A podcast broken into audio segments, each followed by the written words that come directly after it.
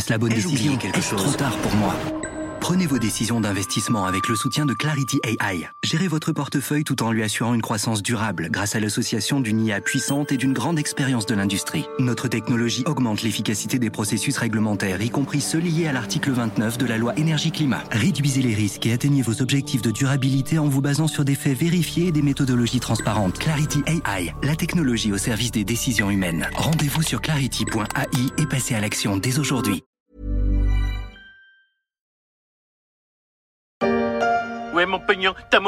Oui.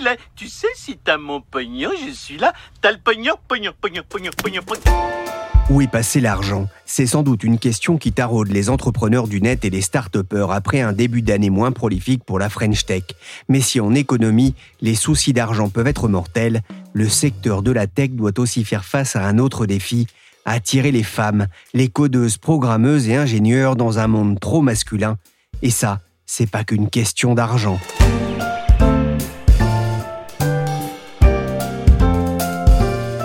Je suis Pierrick Fay, vous écoutez La Story, le podcast d'actualité des échos. Pendant quelques jours, La Story se met en mode Vivatech avec une série d'épisodes pour évoquer la santé de la French Tech, mais aussi le défi de l'inclusion dans un secteur économique qui peine encore à s'ouvrir aux femmes et aux minorités. C'est déjà arrivé qu'il y, ait des femmes qui arrivent et qui nous disent Ah ouais, euh, c'est la première fois de ma vie que je parle avec une autre développeuse. J'en avais jamais rencontré, ni pendant mes études, ni à mon boulot. Première fois. Intéressante cette web série de l'ETNA, l'école des technologies numériques avancées. Consacrée aux femmes dans la tech, elle cherche à mieux comprendre pourquoi il y a toujours aussi peu de femmes dans les métiers de l'informatique. En 2022, 60 ans après la mort d'Ada Lovelace, considérée comme une pionnière de la science informatique, car les chiffres sont têtus. Selon le cabinet Global Contact, en 2019, alors que 57% des diplômés de l'enseignement supérieur sont des femmes, seulement 25% ont obtenu un diplôme dans les filières du numérique. Pire, seule la moitié ont fini par travailler dans ce secteur. Mais les choses commencent à bouger, lentement, mais sûrement. Bonjour Charlie Perrault. Bonjour Pierrick. Vous êtes chef du service Startup des Échos. A-t-on plus de chances de croiser des femmes dans les travées du salon Vivatech qu'il y a deux ou trois ans? Alors, euh, ça va être peut-être difficile à dire parce qu'on attend quand même beaucoup de monde euh, sur ces salons. Mais euh, oui, c'est sûr qu'il y en a quand même beaucoup plus. Parce que de toute façon, les il y a de plus en plus de femmes qui travaillent dans la tech ou dans des startups et pas forcément que à des fonctions tech. Euh, voilà, vous avez beaucoup de startups maintenant, par exemple, qui ont des, gros départements marketing, communication, ressources humaines, produits, conformité, donc euh, qui d'ailleurs attirent aussi euh, beaucoup de femmes. Donc, donc je pense qu'effectivement, on va en voir plus. Bon, de toute façon, c'est vrai que sur scène, il y a une parité qui est assez respectée depuis quelques années. C'est vrai que c'est un peu moins difficile, en tout cas, de trouver d'ailleurs des femmes qui veulent s'exprimer sur ces sujets et aussi des, des jeunes femmes qui veulent aussi entreprendre, parce qu'il y a beaucoup d'initiatives aussi qui vont être faites pour les attirer, même des, lycéennes qui vont venir euh, d'ailleurs euh, à Vivatech pour rencontrer euh, beaucoup de monde, des entrepreneuses.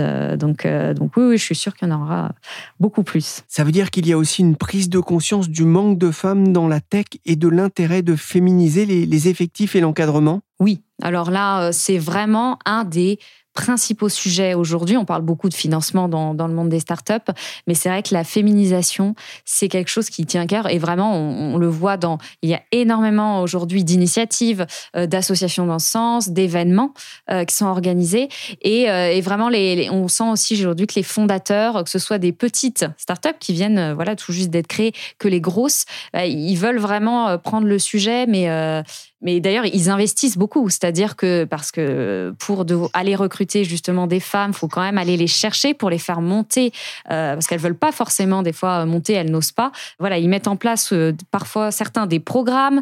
Euh, voilà, il y a pas mal de méthodes aujourd'hui qui sont développées chez elles en interne, et ils commencent à en mettre de plus en plus aussi euh, je parlais de la loi Rixin aujourd'hui qui entrera euh, progressivement en vigueur là-dessus. Ils mettent plus de femmes à des postes aussi d'encadrement, donc et pas forcément que des directions de ressources humaines qui malheureusement souvent c'est des postes qui sont toujours occupés par des femmes, mais il y en a de plus en plus qui vont justement chercher euh, une directrice générale pour un pays, directrice même du produit, voilà. Mais alors par contre effectivement, faut prendre beaucoup de temps pour aller les chercher. Plus de femmes, c'est effectivement un objectif. Hein. Il y a des nombreuses incitations là aussi de de mise en valeur, de mise en avant, là aussi, de femmes dans, la tech. Mais y a-t-il assez de profils intéressant justement pour attirer plus de femmes, alors qu'on le voit, les écoles scientifiques, les écoles du numérique peinent encore à attirer les filles. Oui, bah en fait, voilà, le problème, il n'est pas que chez les startups. En fait, euh, c'est que des fois, elles, ne reçoivent pas du tout de, candidates. Et effectivement, le, souci vient d'avant, vient de la formation, qui, comme vous le savez euh, sûrement, quand vous êtes euh, au lycée, on va dire à une fille de faire du droit ou des lettres, et on va pas lui dire d'aller en école d'ingénieur. Donc forcément, ça se ressent après là-bas il y a très peu de femmes dans les écoles d'ingénieurs et donc mécaniquement, après, il y en a moins qui arrivent dans les startups. Donc c'est vrai que c'est un très gros problème et, euh, et là, euh, les startups peuvent pas euh, non plus faire grand-chose à ce niveau-là. Mais les femmes ont aussi plus de mal à, trouver des fonds lorsqu'elles dirigent une startup? Oui, oui, aujourd'hui, une femme seule, sur le montant total, par exemple en France, des fonds levés, seulement 2% sont alloués à des femmes fondatrices. Et on monte à 10% quand il y a une femme euh, cofondatrice. Donc c'est vraiment clairement, euh, voilà, les hommes lèvent beaucoup plus et en général ils arrivent à lever des montants un peu plus euh, important euh, que les femmes. Et ça, malheureusement, les chiffres n'évoluent pas euh, dans le bon sens, parce que c'est une étude que fait tous les ans Sista, donc une association qui aide les femmes à justement se faire financer. Et ça fait trois ans, je crois, qu'elles font cette étude. Et malheureusement, il n'y a pas d'avancée spectaculaire. Voilà. Alors, il y a plus de femmes qui cofondent des startups et donc forcément qui lèvent un peu plus d'argent mais on reste encore sur des montants, euh, voilà, des, un pourcentage toujours très faible. Et euh, on espère d'ailleurs que ça va augmenter. En tout cas, euh, Sista, je reviens à cette association parce que c'est vraiment la principale, elle a fait signer justement des, des chartes à des fonds d'investissement pour les, justement les forcer à financer, alors je crois, c'est 25% de leur portefeuille devra d'ici 2025 être supporté. en tout cas, les, les startups devront être fondées ou cofondées par des femmes. Alors, il y a certains certains fonds qui ont déjà atteint euh, ces objectifs parce qu'ils investissent dans des startups de secteurs très divers. Donc c'est plus simple. Mais ceux qui sont très spécialisés dans la deep tech, dans l'intelligence artificielle, dans l'industrie, bah forcément, ils ont beaucoup plus de mal à atteindre ce fameux 25% parce que euh, face à eux, ils ont vraiment que des startups qui sont euh, fondées par des hommes. Une charte pour que la French Tech, dont le pronom est féminin, soit un peu moins masculine. C'est aussi l'ambition de la mission French Tech, qui a imaginé un pacte parité avec plusieurs engagements, comme la mise en place d'un quota de 20% de femmes au sein des conseils d'administration, la formation des managers sur les enjeux de la diversité et de la lutte contre les discriminations et le harcèlement d'ici à la fin de 2022, ou encore la mise en place d'un accompagnement pour les salariés de retour de leur congé parental. Fin mai, 69 startups françaises membres de l'indice French Tech 120 l'ont signé, dont 15 licornes, et cela ne fait que commencer. Pour évoquer la question de l'égalité homme-femme dans la tech, j'ai appelé Stéphanie Hospital, élue parmi les 50 européennes les plus inspirantes dans le domaine technologique par l'association Inspiring 50 Europe. Elle a fondé un fonds d'investissement, One Rack Time. Je lui ai d'abord demandé ce qu'elle pensait du pacte parité. Je trouve que c'est une, excellente initiative. J'ai envie de vous dire, malheureusement, on en a besoin parce qu'on n'a pas encore assez de diversité dans la, dans la French Tech. On n'a pas encore assez de parité. Et donc, c'est comme euh, il y a une quinzaine d'années avec euh, les femmes dans les conseils d'administration. On a eu besoin à un moment d'avoir des mesures beaucoup plus incitatives, comme la loi euh, Copé-Zimmermann, qui a montré tout son potentiel, puisqu'aujourd'hui, on est arrivé à des, bah, aux objectifs qu'on avait envie d'avoir. Donc, c'est pour ça qu'on a malheureusement besoin de ces initiatives pour euh, stimuler la parité. Pourquoi est-ce que les femmes sont encore sous-représentées dans la tech alors qu'on le voit, hein, ce phénomène, la French Tech a vraiment pris son essor ces dernières années? Alors, je crois que c'est euh, euh, beaucoup lié au fait qu'il il y a peut-être pas assez de femmes qui embrassent des carrières scientifiques de long terme, puisque mine de rien, pour créer dans la tech, c'est vrai que quand on est euh, ingénieur, développeur, on a une certaine euh, compréhension et on voit aussi euh, dans les, chiffres des équipes, c'est que une société tech aujourd'hui, ben on va avoir à peu près un tiers, voire la moitié des équipes qui sont des équipes qui travaillent sur le produit, sur la tech. Donc, ben voilà, par construction, on va en avoir moins du coup si on a moins de femmes au départ qui font ces études. Et puis après, je crois que c'est beaucoup lié aussi au, au fait que parfois les femmes n'osent pas se lancer et aussi on les voit peut-être moins. Elles sont peut-être moins vocales que leurs homologues masculins qui eux euh, aiment faire euh, les, euh, les, manchettes des journaux, des médias et, vont beaucoup plus mettre en avant ce qu'ils font. Alors on a quand même des espoirs hein, quand on voit les chiffres aujourd'hui qui progressent et puis grâce à toutes ces initiatives et notamment grâce à Sista, on voit aujourd'hui que euh, on arrive en fait à compter le nombre de femmes. Je pense que pour poser un constat, c'est très important de pouvoir avoir des chiffres. Et puis euh, avec ces chiffres, bah, on va pouvoir euh, montrer l'exemple, montrer les évolutions et, et j'espère que dans dix ans, on aura 50% des sociétés euh, créées dans la tech qui seront cofondées ou fondées par des femmes. c'est intéressant ce que vous dites quand vous dites euh, qu'elles n'osent pas forcément faire entendre euh, leur voix, montrer qu'elles sont là. Vous, vous avez travaillé chez Arthur Andersen, chez Orange Digital, hein, la filiale du groupe dédié aux activités numériques. Vous avez lancé votre fonds de capital risque, One Time. Vous faites partie des femmes les plus inspirantes dans ce secteur. Être une femme, ça a été compliqué aussi pour vous dans ce monde majoritairement masculin? Alors, j'ai eu la chance d'être dans un environnement qui était très novateur et très favorable pour les femmes. Et notamment chez Arthur Andersen euh, ou Andersen Consulting, jamais on a eu, euh, j'avais ces questions de hommes-femmes et euh, d'accession au plus haut niveau pour des questions de, de, genre. Et puis chez Orange, très tôt, on avait des initiatives qui avaient été impulsées par le, le COMEX d'Orange, hein, par Stéphane Richard a été certainement celui qui a été le, le plus offensif pour cette parité dans les femmes. et pour les femmes, on avait 30% d'obligation de mixité dans les codires. Donc c'était fort, hein, c'était vraiment une obligation. Et à chaque fois qu'on faisait un recrutement, on devait avoir un candidat homme, un candidat femme pour faire le choix final. Et je crois que ça a porté ses fruits et j'ai toujours été dans ces cultures d'entreprise très favorables aux femmes où finalement euh, bah, partir le soir plus tôt parce que on doit faire une pause entre 18h et 20h et qu'on peut pas euh, rester au bureau, c'était très accepté chez Orange et ceci très tôt.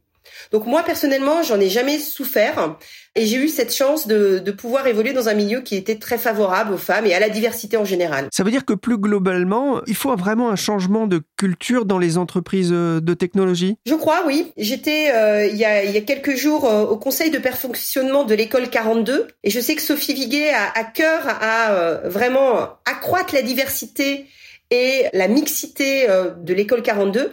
Et aujourd'hui, avec toutes les initiatives qui ont été mises en place par 42, on arrive à 30% de femmes dans les promotions et à une très très grande diversité sociale. Et je crois que ça c'est encourageant. Ça montre que quand on a une volonté, on peut y arriver. Il y a aussi une étude intéressante qui a été menée par Initiative France auprès des, TPE. Elle montre que durant la crise du Covid, ce sont les femmes entrepreneurs qui ont le plus souffert. Nombreuses ont dû cesser leur, euh, leur activité, en cause notamment leur charge au sein du foyer. Est-ce que ça vous surprend? Non, ça me surprend pas et je pense que vous mettez le doigt sur le, le frein principal à la diversité, parité dans nos entreprises c'est ce moment charnière hein, de la maternité où euh, on doit euh, gérer des enfants en bas âge. Et je crois que pendant le Covid, sans soutien, des crèches, sans école, les femmes, elles ont été en première ligne. C'est pour ça que toutes les mesures qui incitent les hommes à faire la moitié du travail à la maison, la moitié de ce que ils doivent prendre à leur charge pour les enfants sont essentielles pour pouvoir promouvoir une plus grande parité aujourd'hui euh, dans nos entreprises. Et je crois que le décrochage, en fait, il est aussi beaucoup pour des jeunes femmes entre 30 et 35 ans au moment euh, bah, des premiers enfants. Qui c'est qui fait la vaisselle? Faut pas que ça se perde. Qui c'est qui doit rester belle? Les mains dans la merde. Mais tout change, mais tout change. Et voici Jules qui lange les fesses de l'héritier. Il balaye, il balaye. Et bientôt, quelle merveille, il astique le plancher. Pour créer une entreprise, il faut euh, lever des fonds, ça va de soi. Selon le dernier baromètre sur les conditions d'accès au financement des femmes dirigeantes de start-up, hein, qui a été réalisé par euh, le collectif Sista dont vous parliez et euh, le Boston Consulting Group, celles qui ont été fondées par des femmes ont levé quatre fois moins que celles créées par des hommes. Pourquoi cette frilosité des fonds d'investissement pour les projets portés par des femmes? Alors, moi, je suis, capital risqueuse. J'ai créé un fonds. Je suis entrepreneur en ayant créé un fonds aussi. Hein, c'est une aventure entrepreneuriale.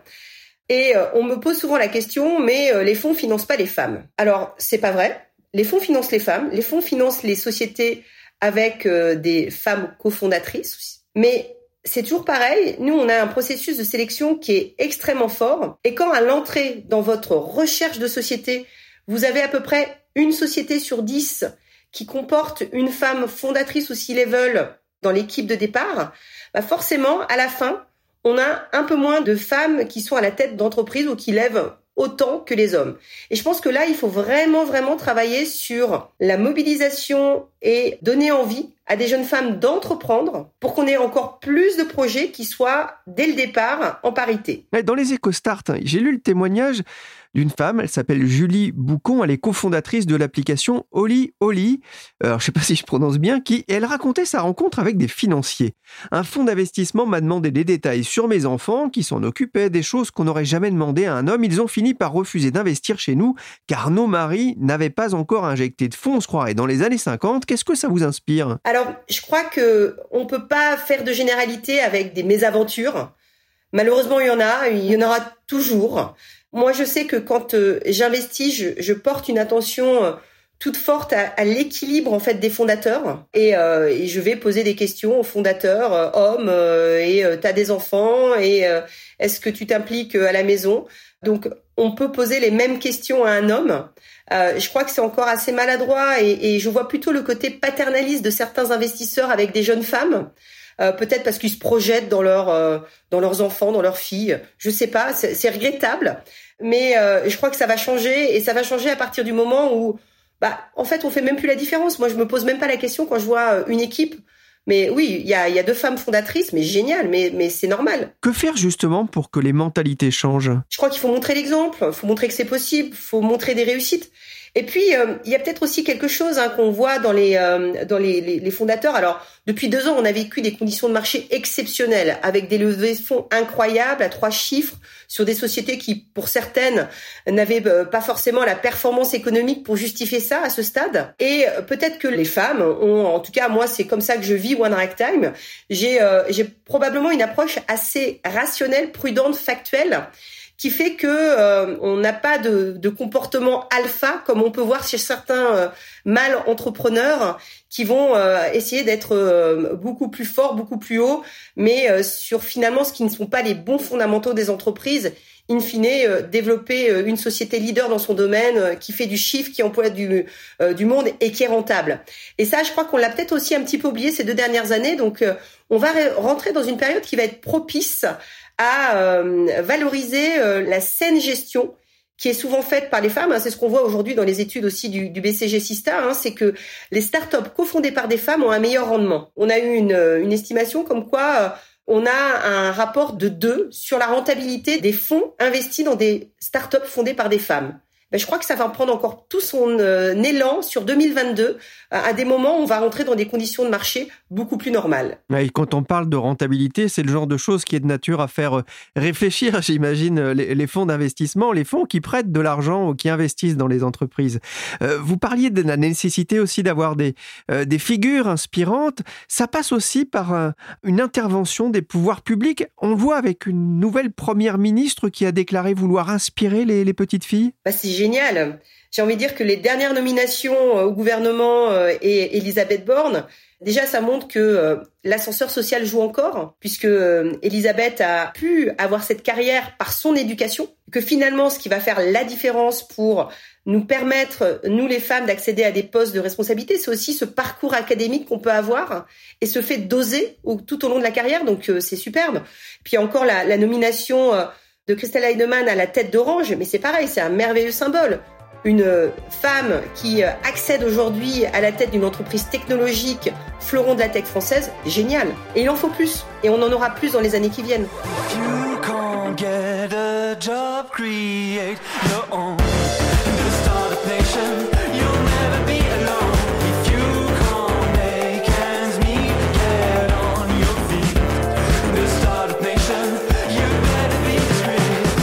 On parle beaucoup des, femmes dans la tech, on en a parlé ensemble. Hein. Le combat est mené notamment par des associations comme l'initiative Women ou Girl in Tech ou par le collectif Sista. Mais la tech a un autre combat à mener. Vous en avez déjà parlé un, petit peu, c'est celui de, de l'inclusion au-delà du genre? Complètement. Et moi, je crois que c'est l'un des combats les plus forts de la tech. Alors bien sûr, il y a la parité, mais il y a aussi la diversité. Quand on regarde aujourd'hui euh, le profil des fondateurs euh, de sociétés technologiques, on a souvent des, des hommes qui sortent de milieux assez favorisés. On a très très peu de diversité sociale. On a très peu de diversité internationale. On a très peu de diversité en âge. Hein. Il, y a, il y a aussi un phénomène de jeunisme sur les fondateurs de start-up. Plus on est jeune, plus pour certains fonds c'est attirant. Moi, je fais beaucoup attention à cette diversité euh, sociale, internationale, d'âge dans le choix de nos fondateurs. Et je crois que ça, c'est aussi un des, un des combats qu'on a tous, parce qu'on ne peut pas avoir une société à deux vitesses, la société de la Startup Nation, et puis euh, qui finalement vient des, des, beaux quartiers parisiens et euh, le reste de l'économie. Donc il faut qu'on arrive aussi à reconnecter tout le monde avec la logique de création d'entreprise et qu'on arrive à faire que l'ascenseur social, l'ascenseur des études joue encore. Merci Stéphanie Hospital, fondatrice du fonds One Time, et merci Charlie Perrault, chef du service startup des échos. L'ascenseur social, il en sera question dans un prochain épisode de la story, puisque la semaine prochaine, je recevrai Moussa Kamara, fondateur de Les Déterminés, association qui accompagne les habitants des banlieues populaires et des zones rurales dans la création d'entreprises. La story s'est terminée pour aujourd'hui. Cette émission a été réalisée par Willy Gann, chargé de production et d'édition Michel Varnet. La story est disponible sur toutes les applications de téléchargement et de streaming de podcasts comme Apple Podcast, Podcast Addict, Deezer, Spotify ou encore Castbox. Vous pouvez même demander à Alexa de lire le dernier épisode de la story sur Amazon Music.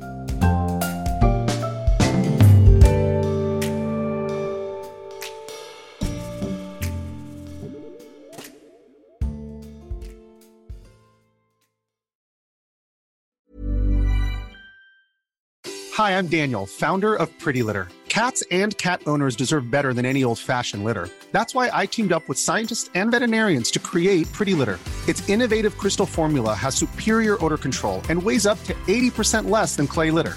Pretty Litter even monitors health by changing colors to help detect early signs of potential illness. It's the world's smartest kitty litter.